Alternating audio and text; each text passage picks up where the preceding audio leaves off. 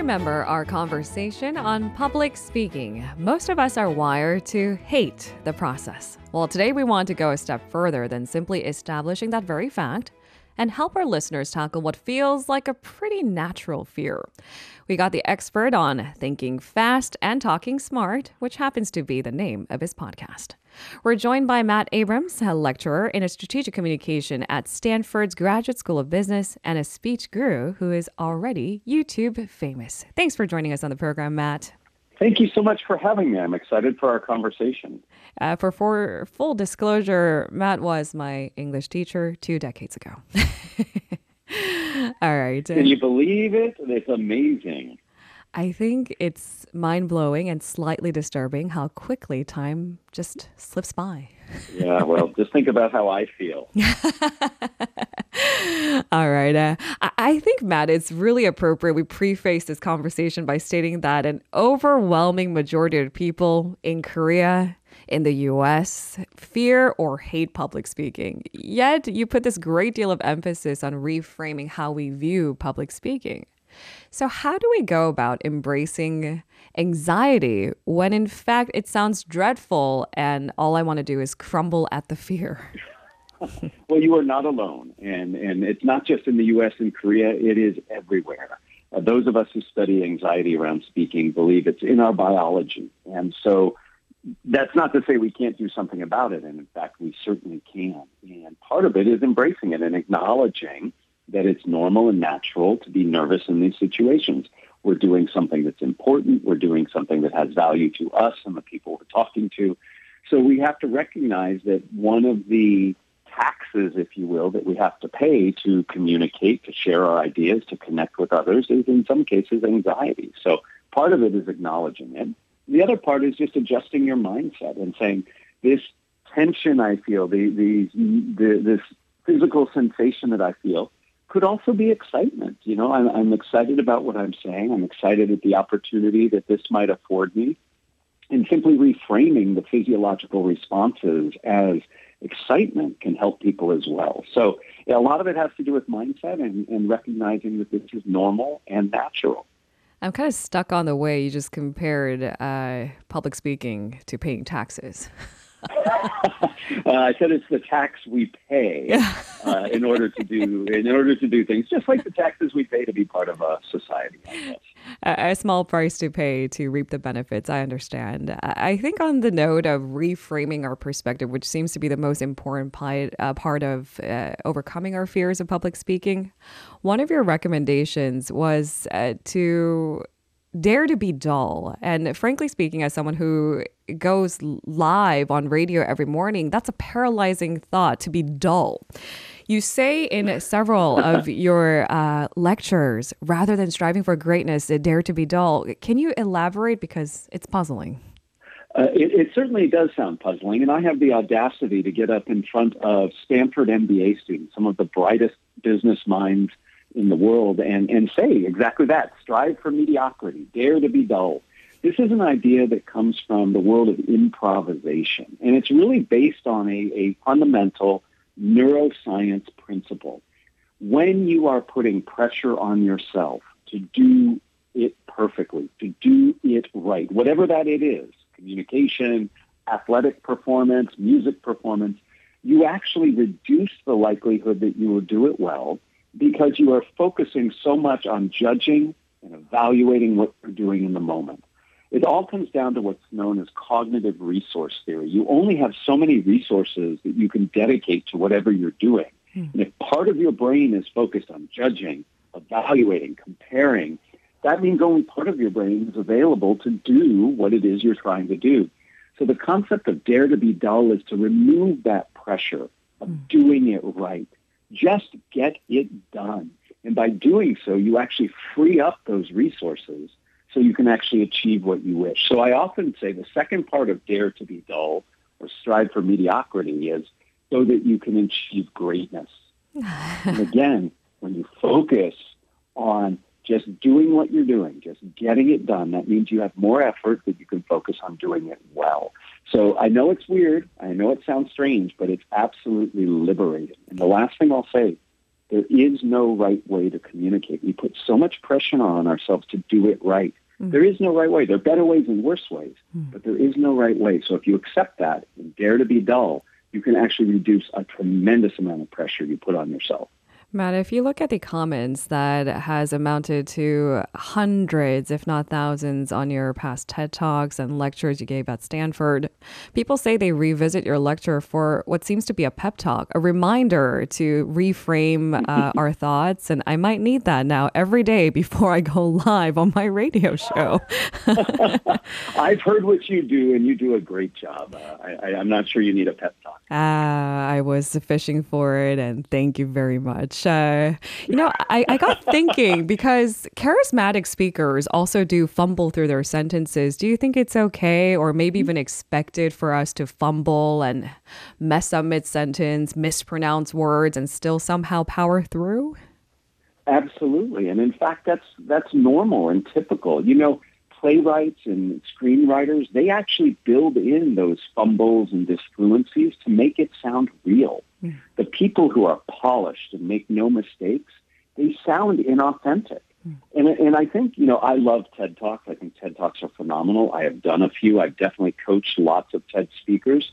But the reality is there's a slight disservice that TED does in that when we watch people speak, we think, oh my goodness, that's what good speaking is. Mm. Flawless, perfect speaking. The reality is two things. One, those people practiced a lot. And I can tell you because I've been part of those practices. but also, sometimes TED Talks are even edited. So they take out some of the errors and mistakes. So it is perfectly normal and natural to have disfluencies and have uh, restarts. And the reality is this we put we see ourselves and evaluate ourselves much more harshly than the people around us do. And it's actually there's a phenomenon in psychology called the spotlight effect, hmm. meaning we shine the spotlight brighter on ourselves than anybody else. So we are focused on every little mistake we make, and the reality is most people don't see those mistakes. and I'm the only one that remembers. right. Can you give my listeners some of your most prized practical tips on how to become a more memorable speaker? Of course, we gave all the references to your podcast. That might be a, good way to keep up. But just for those who are tuning in right now, some of the obvious tricks of the trades that I think we are inclined to resort to seem dangerous. Like, for example, humor, which you do a great deal of including in your lectures and even in today's conversation. But it seems to be an engaging but sometimes risky tool. So, what are some of the better ways to keep our audience's attention without maybe losing credibility or losing, worse, the audience's attention altogether? Well, I want to record just what you said that you think I'm funny, which is great because not everybody does. So thank you for that compliment. And you're right. Humor is a very effective way to connect and engage your audience, but it is also very risky because a joke that does not go over well sets you back farther than one that plays well.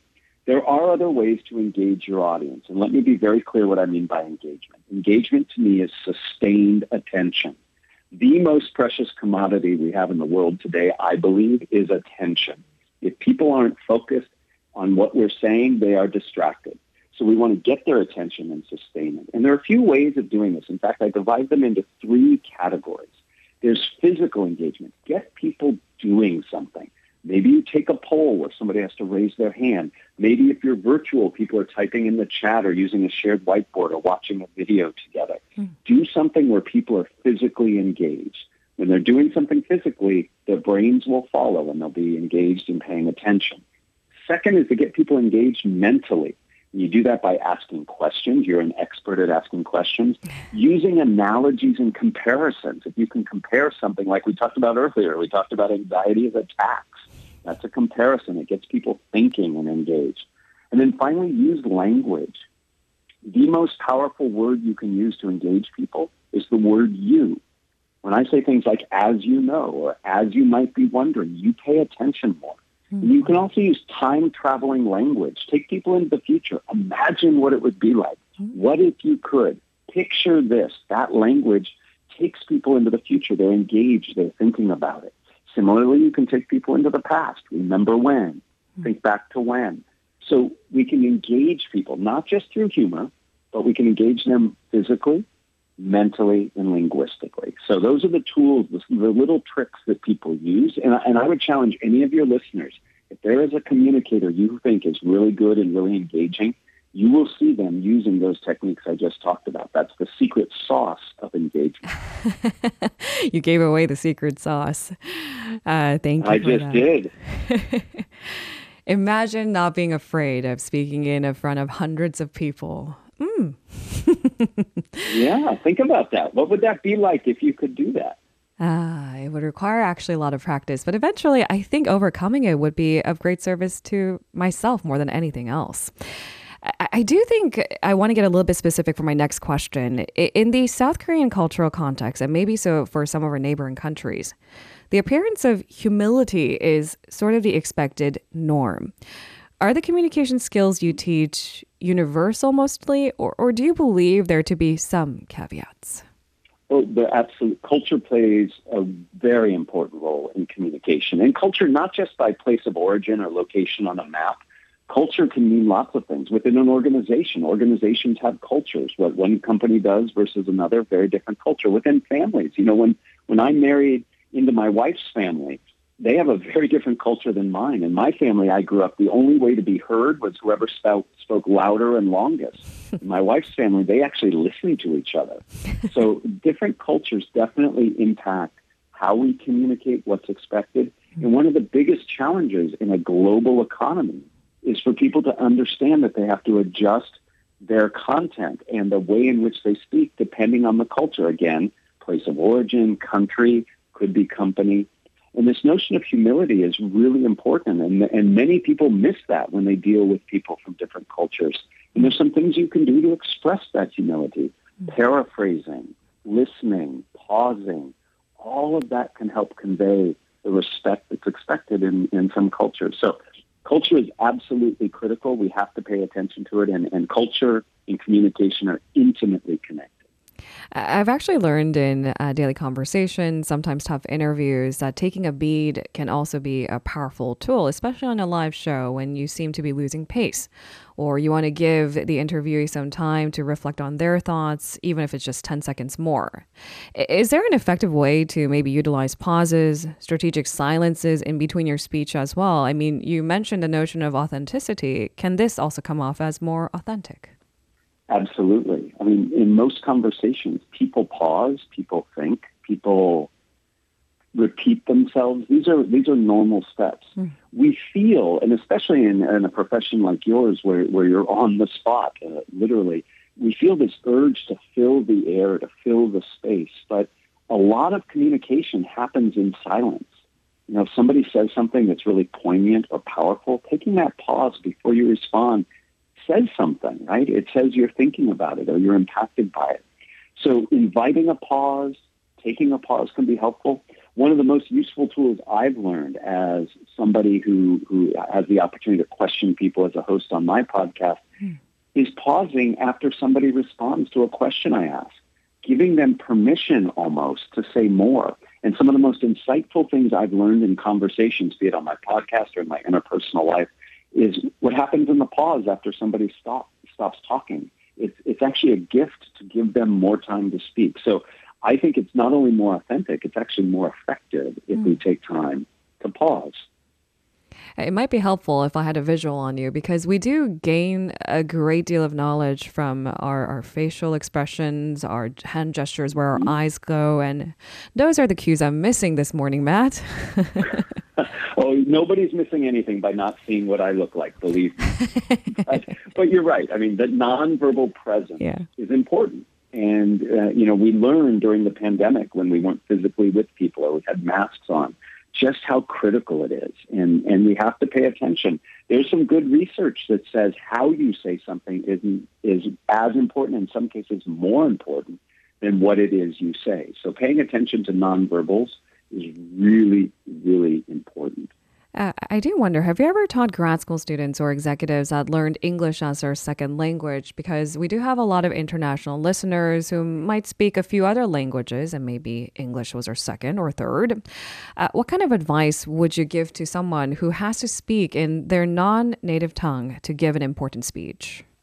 So to answer the first part of your question, absolutely. Everywhere I teach, uh, I am teaching non-native uh, English speakers. And, and second, I have to say that I am in absolute awe of people who speak in multiple languages. I, I struggle with English, and that's my native tongue. Uh, two bits of advice I'll give. One is mine, and one comes from somebody I interviewed on my podcast. So the advice I have is it's important when you communicate, especially if you're communicating in a language that is not your native language, to repeat yourself. But not repeat yourself in a way where you just say the same thing right after you just said it.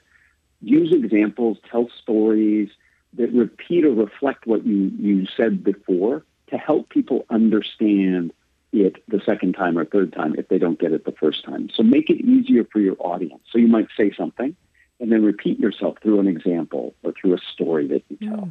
Mm-hmm. That helps your audience and it helps you feel more comfortable. My, my non-native speaking students or co- people I coach often tell me they're more nervous because they're worried that they're not getting their point across or they're not saying it the right way, whatever the right way is. Mm. So this repetition through story, through example, gives you a second or third try at getting the point across, and that reduces anxiety. Mm. Now, the advice I learned from somebody I interviewed on my podcast, his name is Ken Romeo. He, he teaches non-native speakers, in this case, non-native uh, English speakers. And he said the number one thing that he has found that helps the people he teaches and coaches is to make the point that the goal is not to sound like a native speaker. The goal is to communicate your point and get your ideas across you'll never be a native speaker of another language that, by definition. So mm-hmm. putting that pressure on yourself to sound like a native speaker is not ever going to be something that's realized. Rather, focus your efforts on communicating clearly your ideas. Mm. And I have seen that advice really help non-native speakers feel better about it. So it's what's the right focus? The focus is getting your message across. Let's say I have an important presentation coming up tomorrow, a speech to give, a broadcast to go uh, live on. What is my best game plan the night before and the morning of? Uh, I think you should prepare for a presentation or some significant speaking event, uh, just like you would prepare if you were an athlete. Uh, you should eat well, you should sleep well, you should exercise. This, I call this communication hygiene. You need to you need to do things well to support your body and your mind staying up all night, drinking caffeine, uh, worrying and stressing about it is only going to work against you. Tremendous amount of research that says that. Mm. Now, in terms of how to prepare yourself, first and foremost, really think about what is your goal for that communication event. And to me, a goal has three parts know, feel, do. What do I want my audience to know?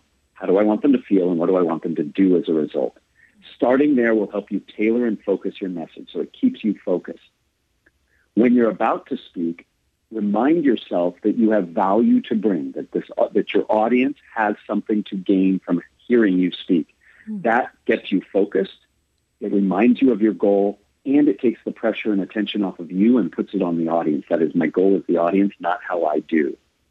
And then finally, take some deep belly breaths right before you go. If you've ever done yoga or Tai Chi or some kind of deep breathing meditative practice, the deep breaths will calm you down and will help you focus on what you're doing. So those would be the three things that I would do in addition to the eating well, exercising, and getting a good night's rest. And I kind of love, though, the naming you gave it communication hygiene. I, I, guess, I mean, we get dressed up in the morning, we brush our teeth, we drink water, but I, I, mean, I guess it goes a few steps further than that, including but not limited to those meditative breaths. Yeah. I, I do it every morning.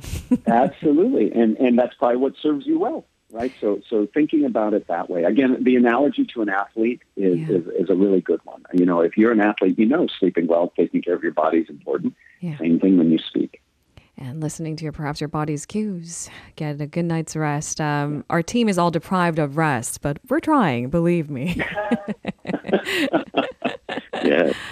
Thank you very much, Matt. That was such an insightful conversation. More than anything, I do hope our listeners feel more confident the next time they have to speak in front of dozens, if not hundreds of people. I do want to let our listeners know you can find more of Matt Abrahams' uh, words of wisdom on his podcast, Thinking Fast, Talking Smart. Thank you so much, Matt. Thank you for the opportunity.